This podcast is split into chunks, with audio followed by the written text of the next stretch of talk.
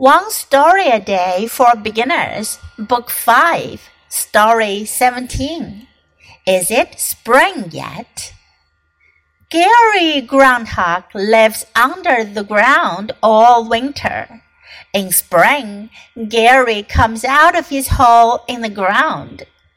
Some people think he knows if winter is over. If he sees his shadow on the ground, that means winter is not over yet. If he does not see his shadow, that means winter is over.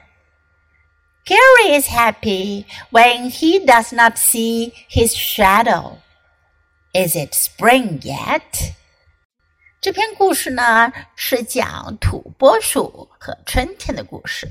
Is it spring yet？春天到了吗？Gary 是名字，盖瑞 （Groundhog） 土拨鼠，土拨鼠盖瑞 lives under the ground all winter。整个冬天他都住在地下。In spring, Gary comes out of his hole in the ground。春天。 盖瑞从他的洞里出来。Some people think he knows if winter is over。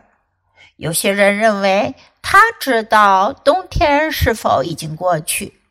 If he sees his shadow，影子，如果他看到他的影子，on the ground，在地上看到他的影子，that means winter is not over yet。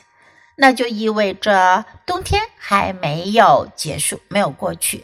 Mean 意思是，If he does not see his shadow, that means winter is over。如果他没有看到他的影子，那就意味着冬天过去了。Gary is happy when he does not see his shadow。Gary 没有看到自己的影子，他很高兴。is it spring yet? 他就问：春天到了吗？Now listen to the story once again. Is it spring yet? Gary Groundhog lives under the ground all winter. In spring, Gary comes out of his hole in the ground. Some people think he knows if winter is over. If he sees his shadow on the ground, that means winter is not over yet.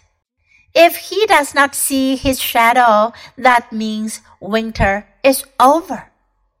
Gary is happy when he does not see his shadow.